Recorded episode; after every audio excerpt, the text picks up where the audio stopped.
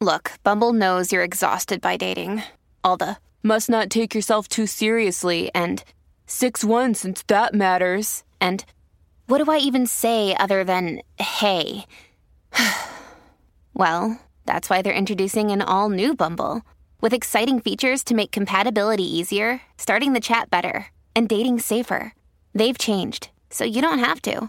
Download the new Bumble now.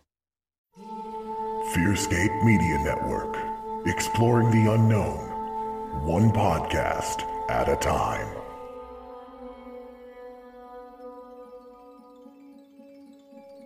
Good evening, dear friends. I am your headmister, Stefan Gearhart, And I am your co mister, the man with no name, Lance Wayne. and we are the Misters of the Dark. Join us as we discuss everything from horror books, films, and even pretty princesses. Join us every other Tuesday in our dilapidated mansion. You never know what's going to happen next. only on the Fearscape Media Network. That's a good laugh.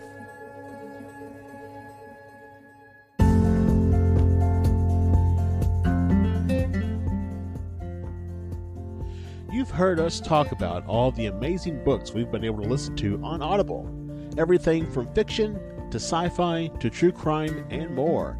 Audible is the leader in the audiobook industry with a library of over 200,000 audiobooks. Start listening now by going to fearscapepodcast.com slash audible. Thank you for tuning in to another episode of Fearscape Paranormal Podcast. Happy that you're able to join us as we continue to explore and try to understand the strange phenomenon that seems to exist all over the world. Stefan and I are on a journey, and we share that journey with you.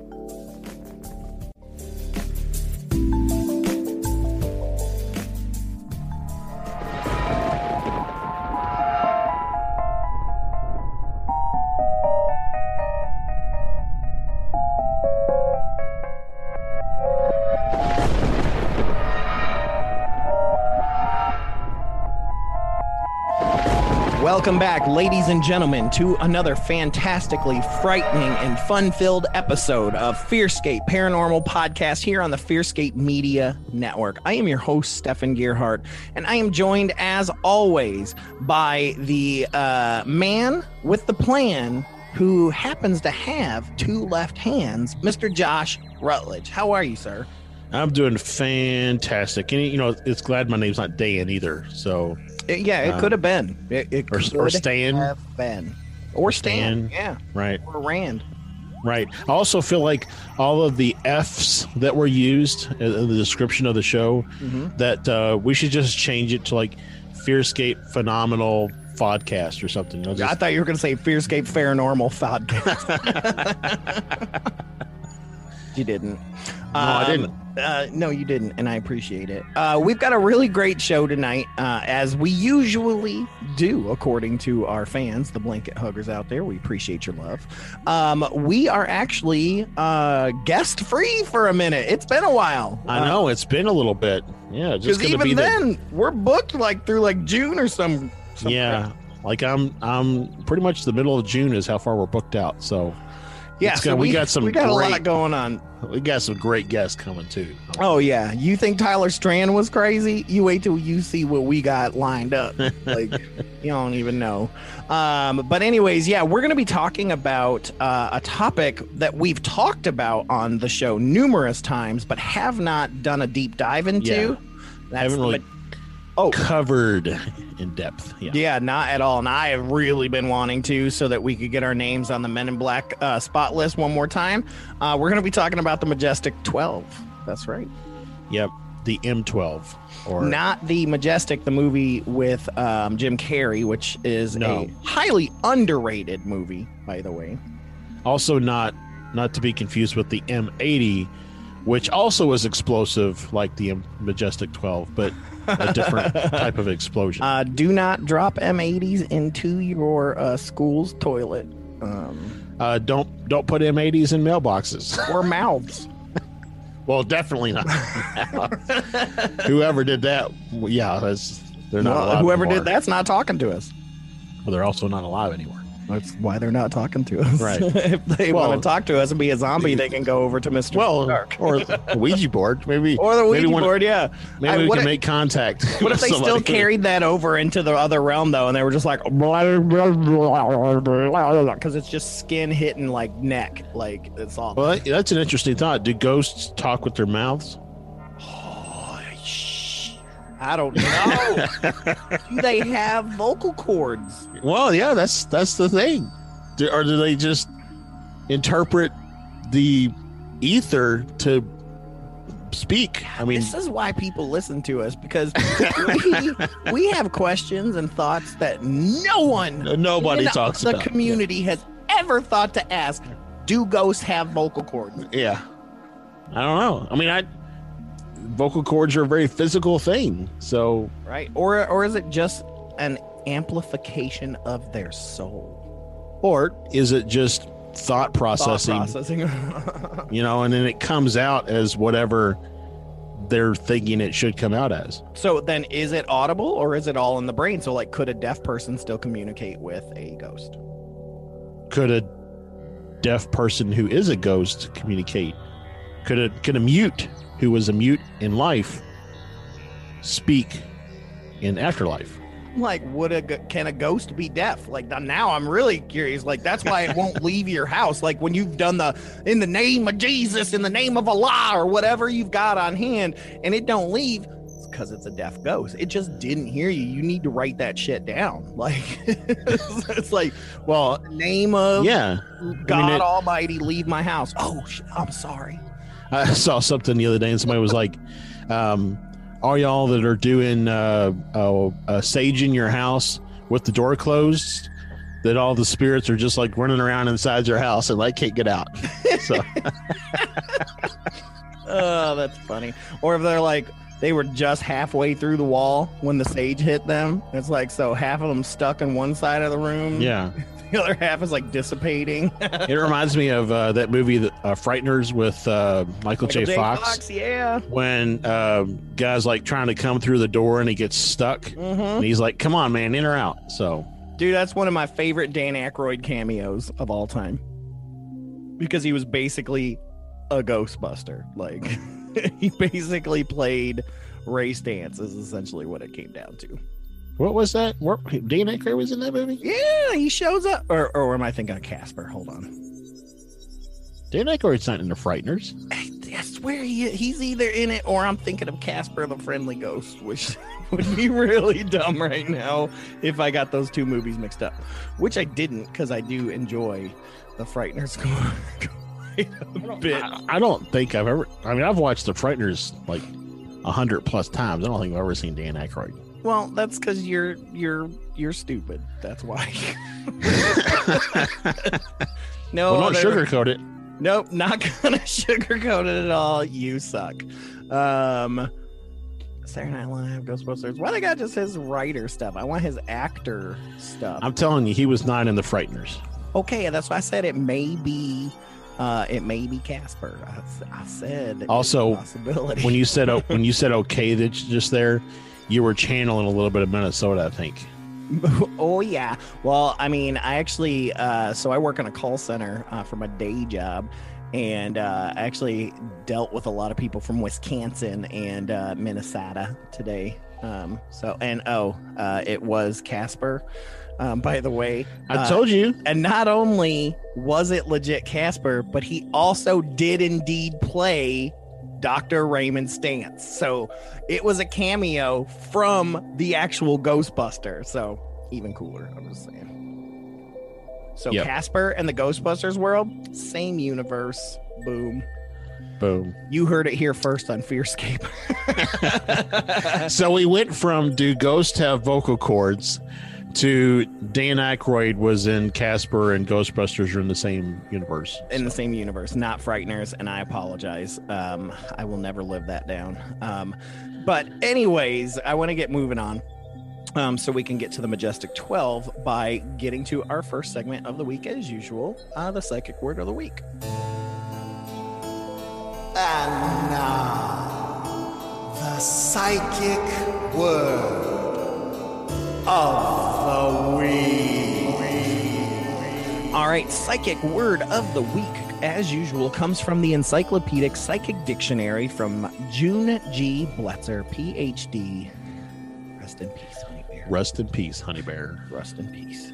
Um, uh, so as usual, we flip through the pages, and it's really interesting. And I'm going to share this what happened pre-show because uh, a lot of times I'll, I'll flip before the show, so I don't have to think about it. Put a bookmark in there, and uh, which I had done. I had it already ready to go, and you were like, "Oh, I wish you hadn't had it ready to go." I was going to give you a page number, and I was going to say 46, which is always funny because your numbers are always like two digits, so it's always like A. Um, but anyways, um, I was like, well, that's hilarious because the page that I had chosen was 464.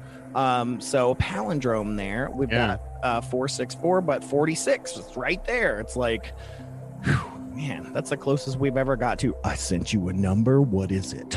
Well, actually, I, the the closest we ever got was the number was 42, and you said it was 24. 24 yeah see it's palindromes or Yeah. reversals or Yeah. whatever um, but anyways uh, so the very first phrase that caught my eye was this one here that says personality transformation uh, and it's in quotations and so possibly this was created by this person i, I, I don't understand um, it says marilyn ferguson so we might need to uh, research her a little bit Hmm. uh, but anyways, it says anything that disrupts the system of one's life has the potential for triggering a marked change in a movement toward greater maturity, openness, and strength. For example, personal stress can be an agent of transformation. Close relations with someone whose views are different, a book which shakes one's beliefs, a move to a foreign country, a promotion, a sudden death in the close family, etc. The object is to fuse emotion with the intellect, and the brain will integrate and transcend that old lifestyle and bring beneficial changes in the mind, brain, body, in life di- direction, and bring a feeling of self worth. Hmm, that's very interesting. Uh, you know, I, I would say that fits a lot along the lines of us and kind of our personal walk, both growing up very Christian um, to Yeah. kind of having a very di- and let me rephrase that by saying um, Catholic and evangelical Christian. Yeah. Um, uh, which both polar opposites of the same spectrum. Uh, Right. You but know, but but but Christ, Christianity is a lot like coffee. There's a lot of different flavors out there. Right. Um, but the two that we grew up in are very uh, fenced in, so to speak. Um, there's not Yeah. a lot of growth for change um, and things like that. So there's a lot of old taboos and things like that. But we have a friend um, who recently kind of came on board to the topic of alien life form. And I think that's a perfect example of a personality transformation right there because Yeah. it, it shook him to his core value because some of this information that he got came from someone he loved very much and trusted very, very much, yet Mhm. shared similar beliefs, right? And so for them to kind of let him in on on this idea of what's out there UTs and ETs and things like that uh you know his two biased friends were no longer biased so that's very interesting to see Well, how that friend has changed Yeah, and I mean, just you know, think about um, for for a lot of folks, the show Hellier uh, and did that for a lot of people, right? It, it changed the mindset Right. of thinking. For sure. I mean, Um, just in the paranormal community, you're Yeah. starting to see these people that refused to see a connection or or a paranormal at a crossroads or anything like that. They refused to see that. Now, or all of a sudden, because of Hellier and things like that, are being shaken to their core when they're realizing that a UFO flap happened at the same time as a mass Sasquatch sighting. So really quick, really quick, I want to call out. I looked up Marilyn Ferguson, and Ooh, I was wondering if you were. um, so she's an American author uh, and public speaker, and she's best known for her 1980 book, "The Aquarian Conspiracy," uh, which is connected with the New Age movement. Um, but she, there's some really fantastic quotes here that they pulled out from her, Mhm. and, and I just want to read a couple. So, your past is not your potential. In any hour, you can choose to liberate the future. Amen. Um, the next I'm, one I'm is having a. Excuse me. I'm, I'm in the middle of personality transformation right now. You're gonna um, well, well, well, then get ready for the next one. okay, shake me to my core. Ultimately, we know deeply that the other side of every fear is a freedom. Like freedom fries.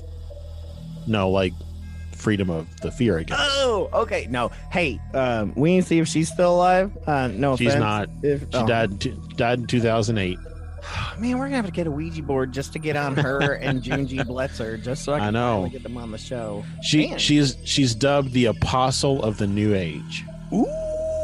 Ooh, that's a nice uh, little moniker to have there. Yeah. I'm not mad So- at that at all. Very So like I might might have to see if I can if the Aquarian conspiracy is on like you know Audible or something. Mhm. So Speaking of which, um, Tyler Strand recommended The Philosopher's Stone by Peter Marshall last week. I found a copy of it on thrift uh, thriftbooks.com.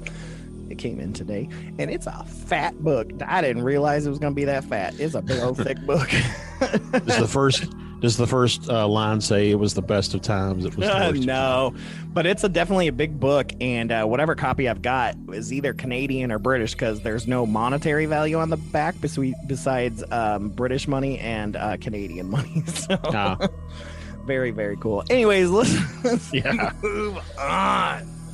Let's move on. All right. Uh, well, let's move on. It's very different this week. We're going to move on to um, a little bit of spooky news. I know we haven't had that in a minute besides the creepy ketchup we had, but we've got two pretty cool stories. And so let's go ahead and get into a little bit of spooky news.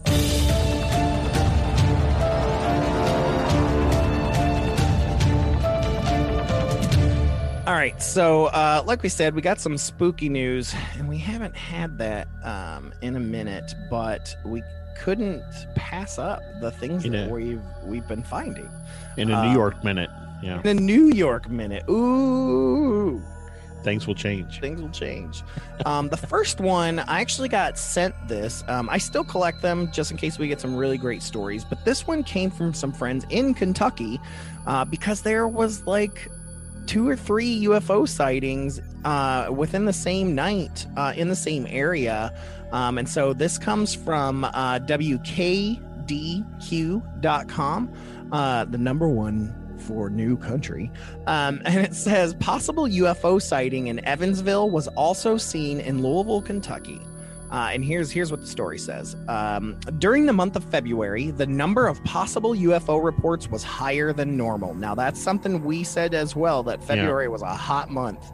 Um, that says no one is sure why that is or how to explain it. And after posting an article about possible UFO sightings around the country and here in Evansville, I received a message on Facebook from a woman in Louisville who saw the very same lights on the same night that they were recorded in Evansville that we reported on. Uh, Erica and her family love to study the stars. They have telescopes and equipment set up to see all that is happening, and they actually sent me two remarkable videos. Uh, the videos are pretty interesting. Um, and uh, like I said, WKDQ.com, and you should be able to just put in UFO sighting Louisville. It should pop up there. Um, but she goes on to say that, um, or she kind of shares then the original article. And so uh, she says that she had an encounter when she was 10 years old, which was really interesting uh, to then recently see these lights pop up in Evansville, Kentucky. Um, she said that she was in a trance watching these lights moving slowly over her. The lights flew away together very fast. The lights made tails of the lights behind them, just like in the movies. And then suddenly they were gone and she never saw them again. Um, and then uh, she, who's this is the reporter that saw this, she then started noticing that people were posting, other people were posting that they had seen these strange uh, lights in the skies over Evansville, Indiana. Um, there's another person here who has a video. Um, and of course, this got brought up right around the exact same time that the American Airlines pilot happened to see uh, the the UAP while he was flying to Phoenix from Cincinnati over that exact same area, and so uh, she kind of did some research, and she feels like um, that the plane, um, if she had done the trajectory right, that uh, around the time everyone was seeing those lights. Uh, the plane probably would have been nearby. So she wonders if Yeah, in fact the. UAP followed that plane and the pilot just didn't see it until he got over New Mexico. So that's Very kinda, possible. that's kind of crazy. That's what I'm saying. It's Yeah. kind of crazy. Well, Uh, I mean, I mean, it, it would mean if it had followed it that far and then, um, you know, then decided to it was no longer interesting or, you know, whatever. I don't know, but Mhm. Um, but yeah, that comes from Leslie Morgan over at WK. Uh, I keep wanting to say Dookie, but DQ. Get your Dairy Queen on. Um, that's so Evansville, right? Am I right? Um, anyways, uh, so I have another story, uh, and Josh, you actually sent this one to me. Um, another UFO sighting, and you know we don't usually cover this much UFO sightings, especially in in spooky news, because we you know a lot of times have our UAP sighting of the week. But good God, there's been a flap lately, yeah, and it's so interesting with you know all the information about disclosure supposedly happening soon. It's it's weird that we're starting to get a flap Yeah. again, or the media is just starting to get interested in it again Right. because of the all the That's- stuff happening. In, that's in- probably more so the case that Which it's it's attracting so much interest, and so now, quote unquote, mainstream media is interested in. So. Exactly. Um, well, anyways, this one doesn't come from the United States, so bunk to that theory. Um, this comes from the Irish Times, irishtimes.com. You can go there. Uh, the headline reads UFO reported streaking across Irish skies on Friday morning. Uh, pilots saw bright lights streaking across the sky at an astronomical speed. Uh, here's that story.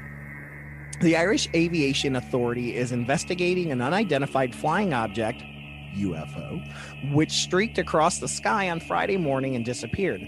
Several commercial aircraft reported seeing at least one bright light, with one pilot stating that the UFO was going at an astronomical speed of at least Mach 2, which is twice as fast as a commercial jetliner. So here we are, and several aircraft. So several aircraft are seeing this, not just one, not one- you know, not one pilot. A number of them saw Right. this. The article continues on if there are little green men and women visiting Earth for the first time, they have proved to be very elusive. The British Airways 787 call sign Speedbird 94 radioed Shannon Air Traffic Control at 6:47 a.m. asking if there were any military exercises off the west coast of Ireland. A pilot recounted, It was moving so fast. It appeared on our left hand side and rapidly veered to the north. We saw a bright light and then it just disappeared at a very high speed. We were just wondering, we didn't think it was likely political. We were just wondering what it might be. she added. A Shannon Air Traffic Controller responded, There's nothing showing on either primary or secondary radar. A pilot from a Virgin Airlines plane, call sign Virgin 76, came onto air traffic control and suggested that it might be A meteor or another object making some kind of re entry. There appeared to be multiple objects following the same sort of trajectory. They were very bright from where we were. The pilot also confirmed that he had seen two bright lights that seemed to bank over to the right and climb away at speed, at least from our perspective. and a third pilot responded. Glad it wasn't me. An IAA spokesman said the authority is investigating the incident and will file a report. Uh, they said, This report will be investigated under the normal confidential occurrence investigation process. the spokesman added that it was unlikely, however, to be aliens from another planet. And that's the bottom line because Stone Cold said so. Well, you know, I mean, I, I'll say I don't, I don't know that I want to draw conclusions that it's aliens from another planet. You know, we, it could be a number of different things. Um, which we talk about a lot. Quit saying Right. that it's always aliens because it might be Russians, it might be uh might be uh, Darrows. We don't know. we don't know, but the the the not knowing is the is the really interesting part. Interesting I- and fun, I guess. And I don't I don't think that like when we get to you know you mentioned disclosure. I don't think when we get to to June or whatever it is that they're going to come out and be like, "Yep, aliens. That's what it is." uh, you guys, you know, the, the guy with the crazy hair on the History Channel, he's been right all this time. Mm, They're just gonna go, Uh, "Yep, we still don't know what it is, but there's some unidentified stuff out there." Either yeah, either one or two things is going to happen. either either they're going to come out and say, "You know what? Some of these things are ours. Let's unveil them. They- They're now craft for our, our you know our, our space program, Space Force." Yeah. Uh, or you know, and then some of them we don't know what they are, and then blah blah blah. So I mean, it is yeah. very interesting timing that Space Force is out now that we're looking closer to disclosure. Uh, Yeah. Jeremy McGowan, who we had on two weeks ago, uh, dropped a video talking about. Uh, that document that came out saying that we're, you know, getting, cl- you know, what I think we're like at what, 60 days or something now? Yeah, uh, something to like that. disclosure or something. I don't Yeah. remember. Supposedly, um, he he he even stated he's like, it's not going to be what you want it to be. Yeah, I mean, well, and I don't. We talked about it before, I think, but it, it's not. It's not. Uh, it's not disclosure. It's uh, for them to produce a report with their findings. So if their findings is we haven't found, man, we ain't found shit. We Then- found shit. hashtag spaceballs then you know um then that's that's the report but I we don't get it- anything from it And so. what I worry about is that it's going to end up being like uh, the, it was the Brookings report. Is that what it was called? The the one Yeah, the grouping of the people one- that Yeah. basically said no, there's nothing here. They basically took all the Project Blue Book stuff, everything, and then basically said no none of It- it works. that wasn't the brookings report that was the condon report uh the brookings report is the one that that did the study and said the american people aren't ready or- oh, or the that they world would panic. They would, they would panic. panic and so you have to keep this all a secret and blah blah blah Right, but that didn't then come it- out till way later. But yeah, it was Yeah. the Condon report. Then I guess is Yeah. the one, and yeah, that's the one that said they took all that information and uh, it was made up with people that you were like, why would we put them in this? So- right? you know and, the big thing around the condon report is the guy that the con you know the guy dr condon Mhm. um, he did a press conference before uh, the Yeah, report was yeah. released and said, you know, I think this is all a bunch of ho- you know bogus bullshit or whatever. And then he said, but I'm not supposed to come to that conclusion for another two weeks. Right. Yeah. Yeah. So it's like, so messed up, man. Yeah. And that essentially ended uh, governmental research, uh, public research. Yeah. Phenomenon. So Right, public research public research. because we know now from that 2017 article that they've been operating with ATIP and all that kind of stuff for for many years. So Okay.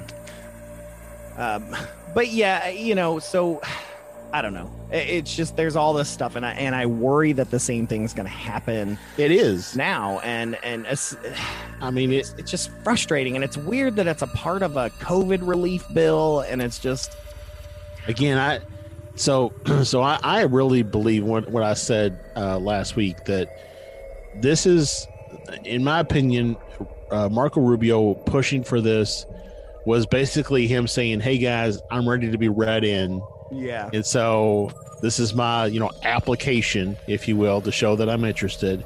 It's not going to go anywhere. To we're show not you going to that get we any all results know Ted Cruz is an alien. I mean, if anything, all this is going to produce is probably an, a, another bill that gets introduced to fund further the AEP investigation. Which is fine too. Um, but yeah, it's weird. And, and Mitch McConnell, I mean, his skin is too loose. There's obviously an alien behind all that skin.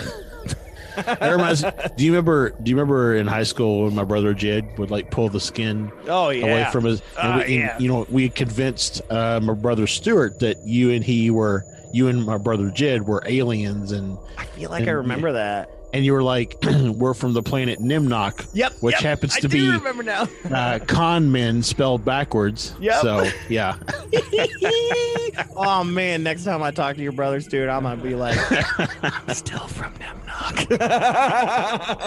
but yeah, because Jed could like pull his like neck skin like way down where it looked Mhm. like you know he was like, "Yeah, this is a mask." So this is why we're not. those were the days. That's why we weren't allowed to babysit. well, that and we would lock him in the bathroom whenever they uh, were fighting. So- Yeah, work it out. Just turn the faucet on. I don't want to hear it. Um, anyway, Anyways, let's, let's get yeah. moving on, man. Yeah, so very interesting bits of spooky news. It was really good to have that back. There's a flap happening right now, and we're going to be keeping our eyes to the skies.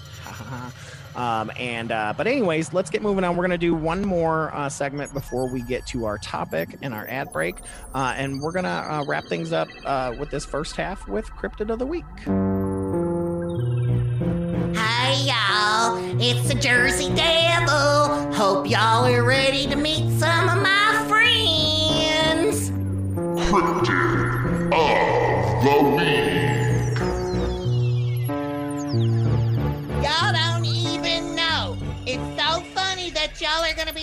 Don't you can't give it away yet. Okay, I'm gonna sit patiently with my hooves. Okay, so cryptid of the week, Jersey Devil, think- super excited. Okay, Does Jersey Devil sit like a dog, where like it haunches its rear legs and sits with the you know front legs? well, or- it, it- it just depends if he's recently ate or not, and I'm not Ah, going to get into details. Um, I uh, again, um, shared custody needs to happen. well, maybe he can come back with me when I you know come out there. So oh, that would be great. You know what? I don't like you. Well, I well, okay, Josh, what do we got? What do we got for cryptid of yeah, so uh, we have the uh, Toronto Tunnel Monster. Ooh, okay. I like tunnels. I like Toronto. Both of the and monsters are cool. So uh, also, I, I will say that uh, if uh, if if Mr. Tyler Strand is listening to this, his next location might be Toronto because yeah.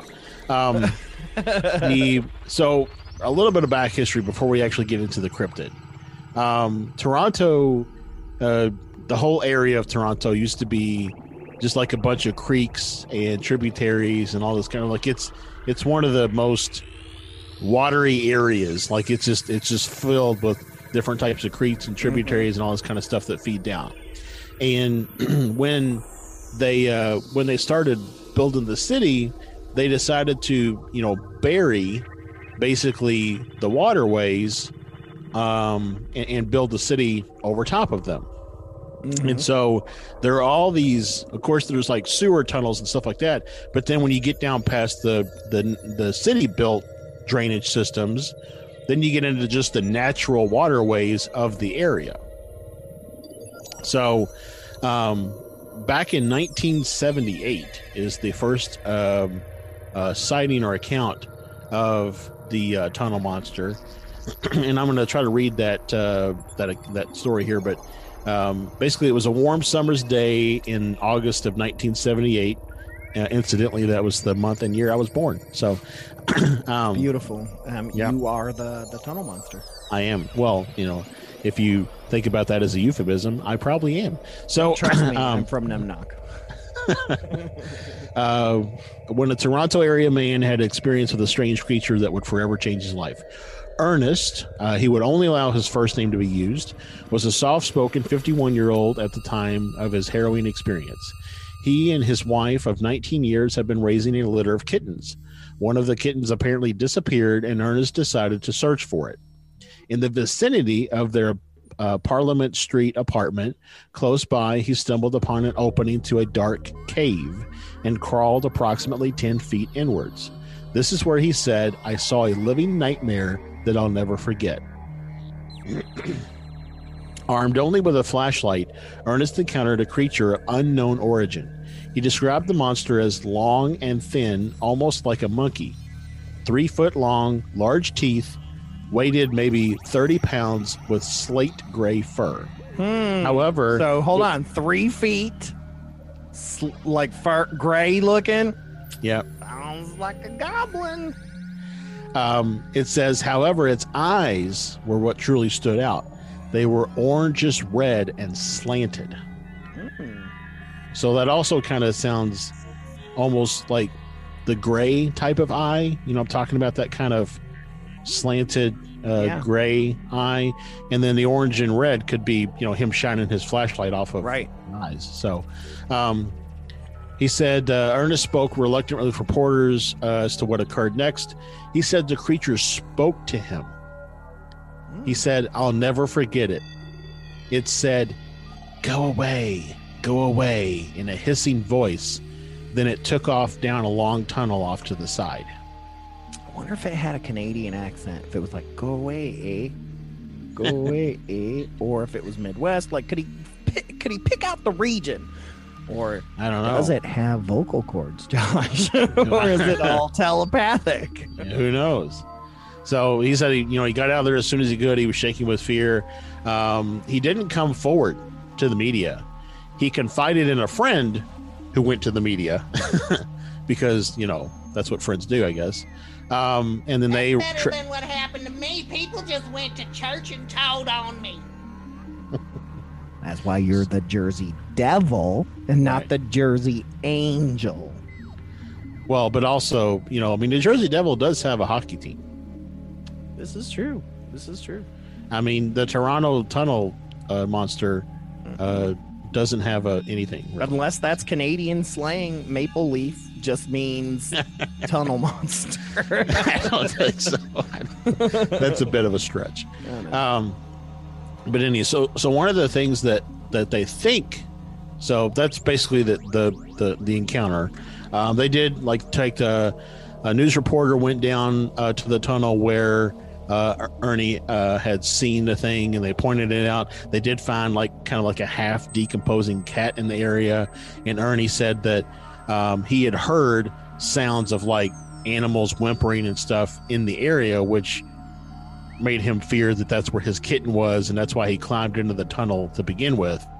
Um, but uh, on uh, cryptids.fandom.com, uh, they talk about it potentially being a um, May May Guasi, okay. which is Algonquin mythology. Uh, the May are small riverbank dwelling water spirits. Oh, did we cover them in our Native American creatures episode? Because that sounds super familiar, or something similar to that. Something similar, probably. Although mean, we did talk about a lot of different water spirits. Um, but it, it says that they're generally benign creatures, but sometimes blow canoes astray or steal things when they are not shown proper respect. Which, I mean, if a city built over top of their natural habitat, you know, so yeah. um, but anyway, so yeah, that's that's a thought of what it could be, kind of relating back to Native American uh, mythology. So yeah, I mean the the the artist depiction based on what Ernie saw uh, also kind of looks like a chupacabra. A little bit, yeah. A little bit.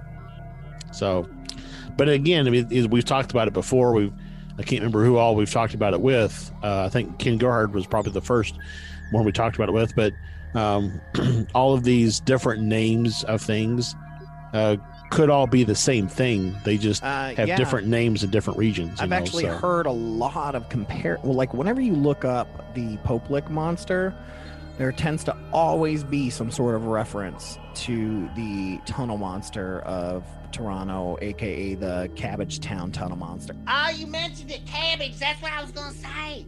Is that it's tricky that y'all did that because we know that in like a week it's St. Patty's Day, so corned beef and cabbage. I get why you guys do it.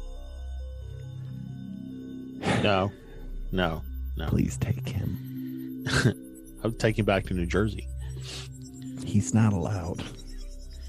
But um, one of the things that I will say that this is also sounds a lot alike, like you called out the goblin, but also those uh, monkey cats that you all used to talk Yeah, about. that we saw in Kentucky. Yeah, Yeah. Santosh and I. Yeah. Yep, very much so, and uh, that comes up quite a bit too. These these, it's like a, if you mixed a cat and an ape together, um, is essentially that. And I mean, in fact, like when I was doing research back in the day after Santosh saw what we saw and heard the stories we heard, um, I had found uh, a story that happened in like Malaysia or something like that, where this creature that they could only define as a monkey cat is very similar to all of this, but furry, had ears, Mm. came barreling from the forest into this small town and just pummeled it like Jesus at the temple. Like it was like craziness. Man. Wow. So yeah, so that's our cryptid of the week. Yeah, so uh, yeah, check out Tunnel Monster of uh, Toronto there, um, and uh, yeah, so uh, that's where we're at, Josh. So let's go ahead and move on. Let's get to our quick ad break here, um, so that we can, you know, this is ways uh, to either check out what we got going on in the network or ways to help support us. Um, you know, you can do all that jazz, and uh, we'll be right back with the Majestic Twelve. Ghost in the Attic, Spies in the Basement is a paranormal true crime podcast. If you enjoy tales of horror, lore, and the unexplained, Murders, mystery, and so much more. tune into our bi weekly podcast. With us, your hosts, Anna Timperley, And Lindsay Behe, coming March 17th, through the Fearscape Media Podcast Network. available on Apple, Stitcher, Spotify, and wherever else you may listen to your podcasts.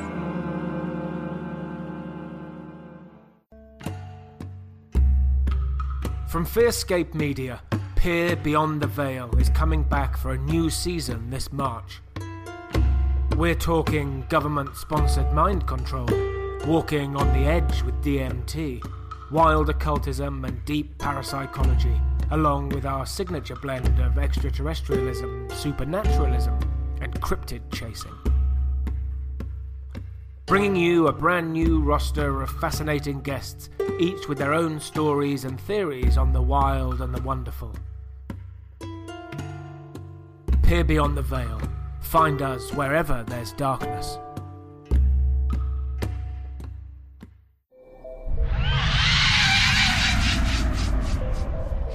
All right, thank you guys so much. Uh, we are definitely really pushing uh, getting that Audible membership. Um, Yeah. That's one way you can help support us.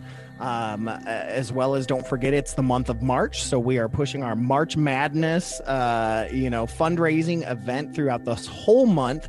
Reminding you to go to fearscapepodcast.com slash support to check out our Patreon or go to fearscapemedia.com slash support. Uh, uh, you can do single donations via pay- PayPal.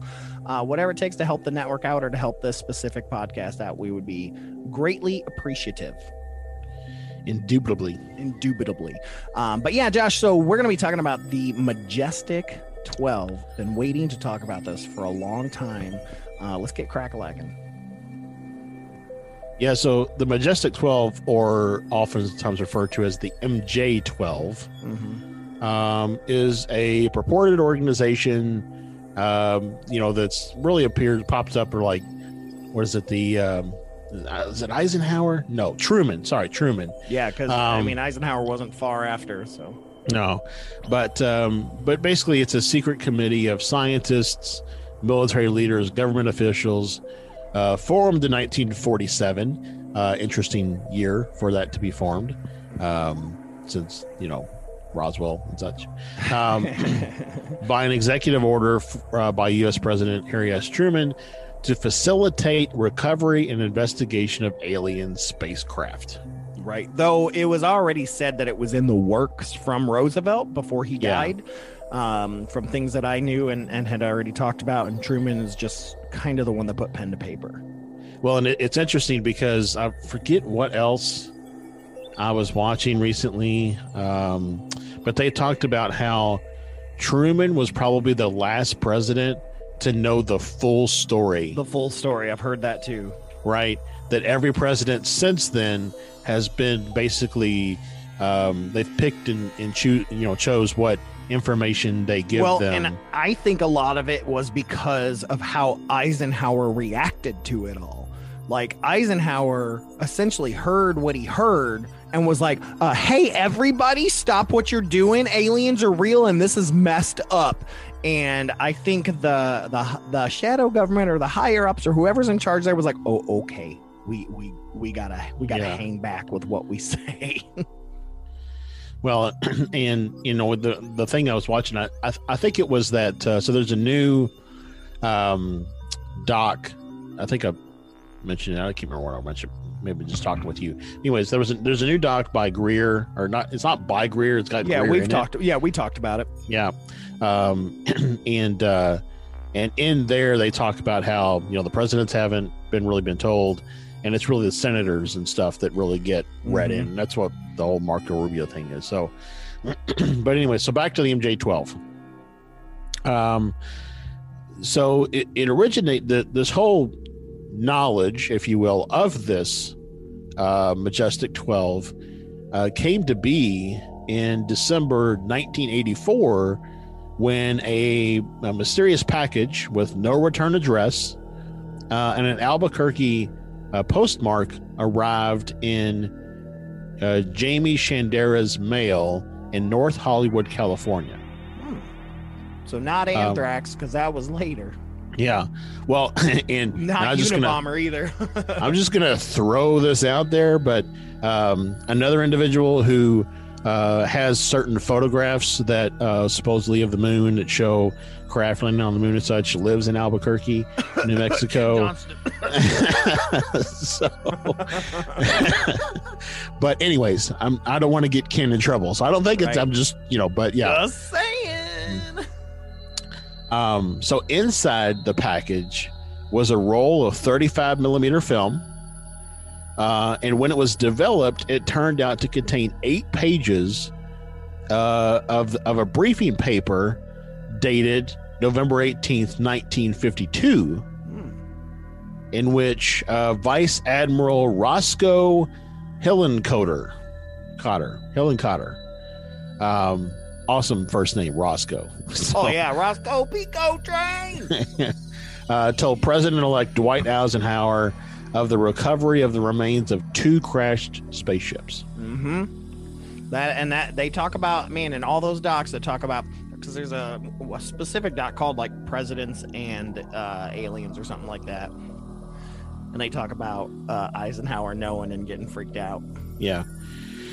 Um, in the first of these crashes in early July 1947, authorities recovered the bodies of four humanoid beings, according to the document, which appended a copy of what was supposed to be the actual executive order. President Harry Truman authorized the creation of the super secret group called the Majestic 12. And, and the 12 comes into play because the original Majestic 12 consisted of 12 people.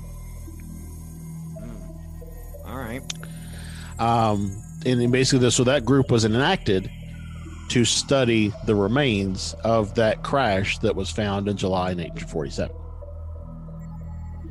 Um, so a little uh, anecdotal information here about this MJ12. Uh, something that I saw in watching the uh, Bob Lazar uh, documentary that was recently uh, released is that um, the S4 badges, the badges that, that people wore at the S4 facility where Bob Lazar worked, um, had MJ12 in the upper left hand yeah. corner. Mm-hmm. And that's not the first time that's mentioned. I'm pretty sure that um, the uh, Dulce uh, ultra terrestrial guy, um, I think he talked about that too, about the uh, badges that they had to wear. Also Yeah. had MJ12 on it, but I might be making that up. But I feel like I remember that.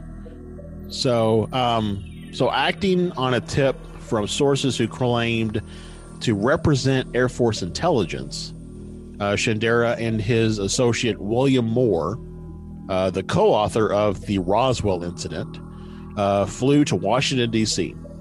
So they searched the National Archives looking for references and official documents to MJ12, and they found a July 1954 memo from General Robert Cutler, an Eisenhower, an, an, Eisenhower assistant, um, referring to an MJ12 SSP, which stands for a Special Studies Project, to be held at the White House on the 16th of that month.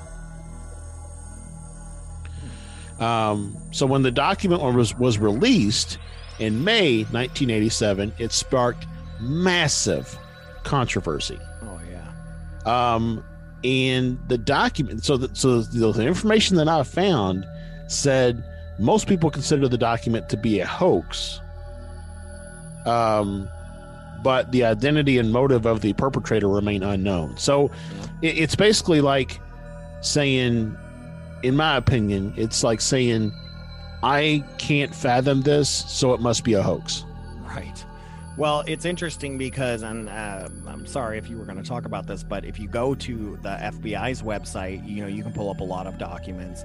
And that document is there along with the documents Yep. from the FBI looking into this. Looking into Um, it. and it's weird how much redacted information there is. Yeah. Yet if it's a bogus piece of Right. nothing, why is there so much redacted Yeah. information? I mean, full paragraphs full of stuff. Right. Yep. And what's interesting is I read through that FBI report, and the I- and the FBI report basically says we can't find any corroborating evidence to support this. Right. But I think that's where it's interesting that they went to, you know, um, those the National Archives and found that memo specifically calling out MJ12 SSP. Yeah. Which, which means that there's that that's corroborating evidence, right? Yeah. So, um, you know, it it really makes you wonder how much the FBI really looks into this stuff. Well, and even then, I mean, why would they? It, it, here's the point: if it's a secret organization, it's probably kept secret from the FBI as well. Yeah. If we assume it's like that, right? So no, you're not going to find the information, or you would have found it already, or you're already in on it. It's one of two there. So, you know, I don't know. When it comes to secret stuff, that's that's the problem with it. Is this, un, unless somehow down the road, like MK Ultra, they come clean about it. It's like we'll never really know, Yeah. you know, because it's kept a secret, and just somebody mean, I- happened to stumble upon it. Like same thing I with mean, I- Montauk Project. I wonder if like the Black Vault folks have even tried to do a freedom of information for Oh, I- this. I, guarantee it. I, I guarantee not just them, but a ton of other yeah. folks have tried to. It's interesting Um, that we have this Freedom of Information Act, yet there's no freedom for that information. Uh, like the government can still pick and choose what they release. You know, it reminds me. I've never heard anything about my FOA. Um, I don't think I told you. Did I tell you that I submitted one Yeah. for uh, to the USGS for all and any related um, um, strange, weird. I think I can't remember the terminology I used, but I tried to be as as inclusive as possible um, for what they would return. But I submitted one for the USGS because I figure, you know, that that's that's the way to go, right? Is to submit to like these little, not little, because USGS is big, but Right, but, but you know, know these you these More- these more- offshoot Yeah. offshoot agencies that you wouldn't think about, like the Well, National Forestry Service and things Well, like that. especially with you know the two docs that are out there, the missing 411 and then the hunters missing 411. I'm willing to bet you're not the first person to actually do that now. Yeah. Because there's a huge interest right now in missing persons within national parks. So you know, it, it just but but think about those little offshoot, if you will, um, agencies of the government that still fall underneath the purview of a FOA, um, but maybe people don't think to inquire. Right. It's them. like I wonder if like uh, the ATF, the uh, Alcohol, Tobacco, and Firearms Agency, firearms are in there. So would that consider alien technology? Like, would could they have been called at some point for some sort of strange weapons they might have found? I mean, that's something Or to think about. You know, just explosives or anything. explosives, just like I'm saying. So yeah, it's like sometimes it's good to think outside the box for these FOA reports, um, and you might be surprised what you find. Yep. So um, basically, in the spring of 1987, um, an unknown individual, uh, allegedly associated with an intelligence agency, gave a British writer, Timothy Good, a copy of the MJ12 document. Upon learning that Good was going to disclose its existence to the press, Moore and Shandera released their copy along with the Cutler memo. Um, you know, result was just this massive uproar. Right. The New York Times covered it. Uh, Nightline covered it. The FBI investigation. Um, and I mean, it's really still a topic of discussion to this day. There, there is not as many docs released around uh, the Majestic 12 um, that there are just in, you know, UFOs and generals and things like that. But I have been able to find a couple of things out there that do talk about MJ12. So interesting. Um, but for various technical reasons, most investigators agree that the MJ document, MJ12 document, is a forgery. But to your point, if it's a forgery, why is so much of it redacted? Yeah. Um, it just blows my mind. just blows my mind. Um, so you know, it, it's just. So I've got some more kind of anecdotal information here. Um, so Shandera and his ufologist colleagues, Stanton T. Friedman, which I'm pretty sure I've seen that guy on like a couple of shows on. Oh yeah, Gaia oh yeah. He's he's written a number of books as Yeah. well. Um, very- Um, and wow, man, Bill Moore. Didn't you just message me about a Bill Moore guy? uh, no, uh, it was Bill um something else. Okay, Bill Cooper. Bill. Okay, Cooper. okay. I was like, man, is it? would that be coincidental? I guess. Yeah, Bill but- Cooper. That's who. I was Okay. um, say that uh, they later received a series of anonymous messages that led them to find what was called the Cutler Twining Memo in 1985 while searching while searching declassified files in the National Archives. So that's that's that memo that we spoke of earlier. Mhm. Um, and so uh, the- containing a reference to the Majestic 12. That memo is wildly hailed as being a forgery. Um, but I mean, I can't. I mean, how many? How many? T- like, this is ridiculous. Like, how much proof needs to be provided before people stop saying it's a hoax? I don't I don't know. And then who gets to decide whether or not it's a forgery? I mean, that's a Yeah. thing that they talk a lot about. Um, especially, you know, we've had two impeachments with Donald Trump, and so one of the things, excuse me, that they talked about a lot was.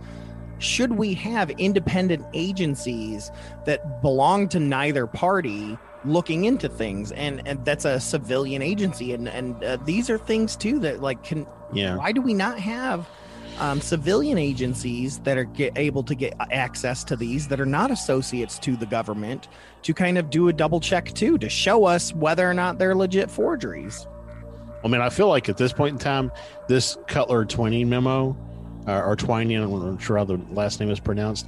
Enough detail is given on this that you could you could probably submit a FOA for this specific memo. mm-hmm. And then if you got a you know an official document back on that FOA which supports the memo existence, then to me that brings higher you know credibility to the overall Majestic 12 documentation. right Um, so, uh, uh, this uh, claiming to be connected to the United States Air Force Special Investigations, a man named Richard Doty told filmmaker Linda Moulton Howe, um, which you know she's really big around the whole cattle mutilation thing, and she's been yeah she was on into uh, every show. Yeah Uh, UFOs for a long time. and on the skinwalker ranch one on history she was on there. But uh, told filmmaker Linda Moulton Howe that the MJ12 story was true and showed how unspecified documents purporting to prove the existence of small, gray, humanoid aliens originating from the Zeta Reticuli star system. Mm. Doty reportedly pr- promised to supply Howe with film footage of UFOs in an interview with the alien being, although no footage ever materialized. dun dun dun Yeah, sad trombone. Um, let's see here. So the only other thing that they say here is that around the memo, um, there was a gentleman named Philip uh, J. Klass. Um, they were basically accused of being disinformation agents. And so, Klass's investigation of the MJ12 documents found that Robert Cutler was actually out of the country on the date he supposedly wrote the Cutler 20 memo. But also, I'll say these guys didn't write memos, right right? They're in a, I'm, going to use a, a term that's not really acceptable anymore, but at the time, that's what it was. Their secretary, right, uh, would have written the memo. and then these guys probably didn't even sign it. They probably haven't had an auto signer, or in a lot of cases, the secretary was able to sign the signature of the person. So just because the guy was out of the country doesn't mean that he didn't quote unquote write the memo. Because it's just the nature of how things were. And probably still are. I mean, uh, does you know does the president or does his you know um, uh, staff you know, or you know the the uh, shoot what's it called? This the staff that's like on his team. I can't think of what it's called right now. Cabinet. cabinet. Thank you you know do they write all of their own memos do they type their own memos probably not they probably dictate to somebody Well, yeah, and, and, that person then, writes it Anything top secret or classified is going to remain that. You know, like they talk about how um, Cutler or, or people looking into the Cutler incident, like tried to contact the Eisenhower Library, Presidential Library, to look for those meetings. Um, and they were like, "Oh, well, we've been through his appointment book, and and there's nothing in there that says anything about the Majestic 12, but there are a number of meetings that say off the record, you know, because they can't put that in a library because it's still classified information. So again, freedom of information doesn't matter if they're not going to allow you to have that information. Yeah. Well, I mean, it talks about in here that, you know, Linda Moulton Howe and Stanton T. Friedman both believe that the MJ12 documents are authentic. Skeptics would look at that and say, well, of course they're going to say that because they're believers, right? Of course. Of course. Um, the skept so there is a there is a skeptic quoted that I could find, and that was Brian Dunning. Uh, investigated the history of the subject and reported his findings in the 2016 Skeptoid podcast episode, "The Secret History of Majestic 12."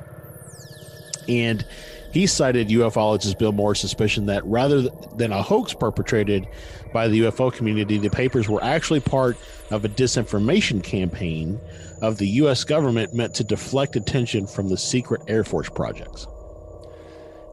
Damn it, because at the same time I'm like, well, that's Maybe. possible, but Well, because especially because that I can't remember the guy's name that they talk about as part of the Dulce, uh, New Mexico stuff, but there was a guy that's like his whole job with the Air Force was to, uh, you know, produce all this disinformation. Like Yeah, he, yeah. he would go to various, you know, alien cons and things like that, and like get up there and just blow out all this bullshit that would just totally run, you know, and, and spin people off down a completely different path uh, away from whatever the truth was. You know, Well, he- and then what's what's the best way to lie to people? It's by telling the truth. yeah, or or parts using of the truth. parts of the Yeah, truth. Yeah. right. So it's like, yeah, so there may be some real truth to all of this used in a way to create disinformation or distraction from what's legit going on. So yeah, if, if you want to look at these Majestic 12 documents, I was able to find them. They're at ufocasebook.com slash documents. Um, and you can go through and look, you know, look at, there's, there's scanned copies, obviously. Yeah, this is um, a of- great uh, website, by the way. I've, Yeah. I've used it quite a bit. So, um, but I mean, again, I just have to say what you said. If it's if it's so much of it is is false, why does the FBI report have it so much of it redacted? How much? So- Why? Yeah. Why is it redacted? So, I don't know. but anyways, that that pretty much um, is the extent of what I could find on the Majestic 12, which which also adds to the um, the intrigue, right? Because there's just not a lot of information out there about it, other than these the original documents that were produced in 1947 and were provided in 1984. But since then, no additional documentation has come out to support it. Um, and you know, again, to your point, if it's really if they really want to keep it secret, then they then they're doing things to, to keep it secret. So, Mhm. um, and that's why a FOIA or whatever will never produce the result. Right. And uh, yeah, I, I don't know. I I mean, I find it interesting though. I mean, it's like the you know the the the twelve um, that were considered the first. Uh, some of those are some really interesting names and people. People that uh, were out there. I mean, like Lord Lloyd Berkner is one of them. He was a physicist and engineer, an inventor of. Uh, uh, he he helped be able to measure the ionosphere and stuff like that. Like you know, he was. He was Oh yeah, there were and- there were some amazing uh, scientists at the time. Probably, you know, a part of Project Paperclip, which we haven't really talked that much about Yeah. before. But, um, but you know that that came over as as part of our, you know, rocket program and everything. So I mean, yeah, there were there were some uh, serious people, right? People who. Uh, in order for them to be involved in in in a, a uh, program of that magnitude, had to had to have taken it seriously, Right, If I- if you know if it existed. So a lot of people that were heavily into science, engineering, uh, even a few like Vannevar Bu- Bush that was in um, the Manhattan Project. Um, sadly, not related to the other Bushes. So they say. man, if we could find a connection to the, the other Bushes, oh man, conspiracies would lose their oh yeah, really. Because already I think uh, way back when Brad and I did the Aleister Crowley episode, there's a theory there that um, um, uh, Barbara Bush is a, is the daughter, secret one of the secret daughters or granddaughters or something of Aleister Crowley. there's like some, Huh. some real legit evidence that lines it up too. It's pretty crazy. Uh, Well, and, and it's and it's funny because I've seen I've also seen the Majestic Twelve be referred to as the Magic Twelve with a K. mm, I haven't um, seen that. Interesting. And in the original documentation, they actually call it the Magic Twelve with a C. But at the time that it was created, you know, they might not have. There wasn't uh, probably not a, a such a big push to distinguish between stage magic versus hmm ceremonial magic. But Well, uh, something else to tie into just coincidences, like with some of them, is you know uh, the, the some of the um, conspiracy theory that I've uh, found is you know the very first super carrier that was ever created was named after one of the uh, supposed Majestic 12, uh, James Forrestal, who was the Secretary of Defense, um, I believe, for Harry Truman. And so there are people that are like, even the super carrier came from some of the technology that they found at Roswell and some other places. And that he was the one that figured it out, like, figured out to maybe we should use this in terms of what we can do in war. And so they named the first one after him, the USS Forrestal. Hmm.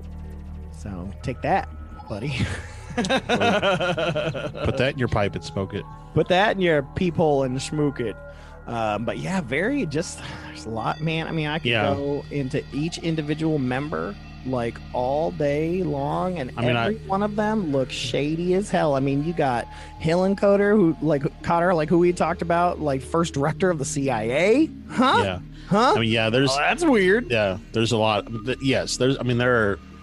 If you look into each one individually, they're what they became. Right. Their um, um, credentials, if you will, are very impressive. Mhm. I mean, he was also on the board of governors for uh, the OG NICAP from 1957 to 62. Yeah.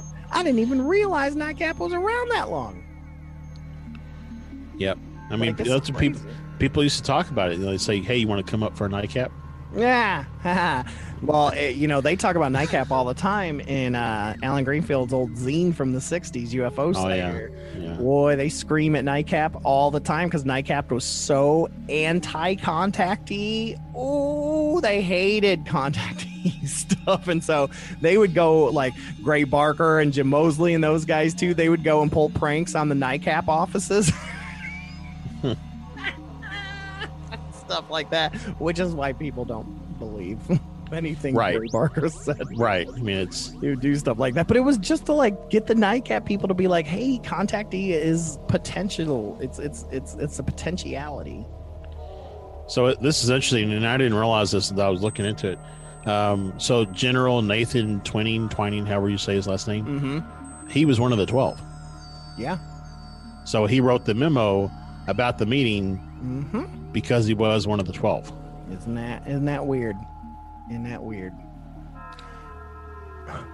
I just, you know, I mean, I, I you know, I know Yeah. we're part of the aluminum naughty here, and I got my aluminum, you know, hat on right now, my tin hat. But I mean, with as little evidence as there is out there, this little bit is quite compelling.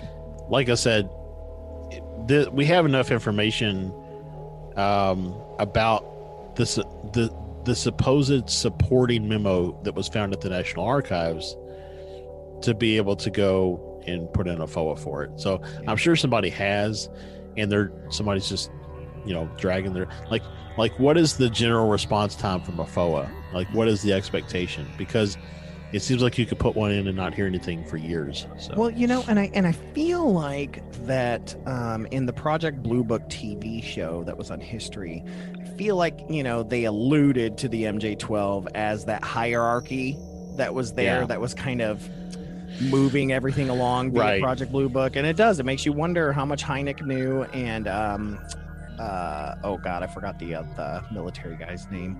Um, but yeah, like how much you know did they go? Because you know they had to come across it. They had to a number of times. They had to have seen things that led them to believe whether or not that existed. So I don't know, but very interesting, Josh. I appreciate you. Um, you know, Yeah. legwork here. There's just you know, I I know. and I and I'll and I'll say this, and I, I, anybody anybody should go out that has an interest should go put a FOIA in. It costs nothing, um, other than you know it puts your name on a list somewhere that that you put it in for Freedom of Information Act in. Um, but I mean, you know, what does it hurt? Uh, and if you get enough people asking for something um, at different types of ways, maybe one day it produces a result. Yeah. So, so why not? Um, and you know, then that question goes now. It's like, who's on the board now? Is it still going? If Bob Lazar is saying they're still seeing, you know, these things, who who who's on there now? You know, yeah. uh, did Harry Reid get close? You know, those are things Well- you wonder. Because I know you were talking about like you know Rubio wanting to get read in. It's like, well, Reid was on this hardcore in front facing the public for years. Did he get read in? Because he alluded to it a little bit in uh in unidentified that he knows a lot more than he can say too. So Well, and it's also possible that just being a little uh, conspiracy side here, it's also possible that he didn't get read in, and so he's, you know, attacking. He's trying to get it a different way. hmm, yeah, You know? I don't know. I don't know. Very interesting. Yeah. Um, but whatever, yeah, whatever produces results. That's all I care about. So, Yeah, same. Uh, again, I highly recommend everyone to go to ufocasebook.com slash case files. There's so much great information in there. Um, check that out. Um, but yeah, Josh, we're going to go ahead and start wrapping things up and get out of here. But man, holy moly, dude. Like, I, I it's funny because majestic it, the mj12 is just something that keeps me up at night dude. I think about it all the time and i don't know why. There's not a lot of information. We know more about things like paperclip and blue book and and project rainbow and things like that than we do about mj12 yet mj12 sits on my brain all the time. Well, I mean, it just it, it seems like if somebody was was trying to uh, use it as a hoax, right? If they mm-hmm. were if they were trying to use it to sell a book, sell a movie, whatever the case would be, it, I feel like it would have spawned up again. Like, you know, it's been 30 years or however Yeah. long since 1984. you know, I I feel like it would have surfaced again with a new set of documents or whatever with somebody else trying to spin whatever. So it, yeah, I, I just I don't know. I I feel like Maybe. um, and maybe who whoever whoever sent it from Albuquerque, if you're listening, um, you, you could drop us an email. So and it's like did it come from albuquerque or did they drive it up from alamogordo or roswell right and Or- drop it off at a major city so that it, they could be Right. a little more covered up there, right? Yeah, I mean that's true too. I mean they could have, well, for for that matter, they could have, you know, uh, been there on business, dropped it in the mail, and then got on an airplane and flew anywhere. So, Right. you know, Right. I don't know. Very interesting. Um, but yeah, like I said, let's let's get moving on. Let's get out of here. Um, before we uh, get out, as usual, want to get to our listener story. Um, this one comes from a, a listener um, named Michaela, and um, this story is uh, is creepy. I'm just gonna leave it like that. Uh, so, Michaela, this here's your story. So something creepy happened at work tonight, and I need to tell people who will understand. See, I work in a hospital. Today I have to go to the renal ward, which is right next to, you guessed it, the mortuary. Every time I go down there, I feel sick. But today I didn't. As soon as I stepped off the elevator, I, I got an instant feeling of dread. I felt, I felt like I was going to cry. I did what I had to and left. As I stepped onto the elevator, I got the feeling like I was going to have a panic attack, and it just stuck with me, being on the edge of a panic attack. As I was walking along a long corridor, I felt something touch my leg. I thought maybe something fell off my trolley, but there was nothing there. I got into the next elevator and I got a sharp pain in the center of my back. These weird feelings kept happening to me for the entirety of my four and a half hour shift. Weird noises, something touching me, just the weirdest things. And I'll be honest with you, I think something followed me out of that initial level I was at. Now, I haven't felt anything since I got home that night, but holy shit, I don't ever want to go back down there again. Yeah, that reminds me of uh, when we had Tori Smith on from Paranormal Help Desk, and she Mhm. talked about you know she's a ER nurse and all the stuff that that she's you know seen happen or whatever. So yeah, Yeah. I mean, I I don't doubt that there's all kinds of stuff that that either sticks around or gets stuck even um, at hospitals. So Yeah. And uh, yeah, and uh, just wanted to point that out that that um, comes from a listener um, in Australia, in New South Wales. Um, so it's just you know, it ain't just America, it ain't just No. Europe. I mean, it's it's you know, like worldwide. like the intro says, I mean, this is a worldwide phenomenon. I mean, Mhm. it's um and and it's seemingly been around for a long time. I mean, it, like like Tyler said, it's like a part of our lives. The the the whole idea of it being paranormal is just a label we put on it to explain it away. Yeah. Um, but it's it's part it's interwoven into our daily lives, whether you realize it or not. Yep, 100%, man. Um, but anyways, let's go ahead and get out of here. Thank you, Michaela, for uh, sending that to us. Um, there's millions of ways that you can send us your listener stories. Send it to fearscapepodcast at gmail.com. You can go to the website, fearscapepodcast.com, submit a sighting there. Find us on any of the Facebook groups we're a part of. Hit us up and say, hey, I just posted a story. I'd love for you guys to use it um, or be on the lookout. Sometimes we hit you up when we're in those groups and we find some of those amazing stories. Um, but yeah, there's just so many ways for you to reach out to us and send us those stories. And yeah, it's kind of nice to be back and having a ghosty story. Yeah. again, right?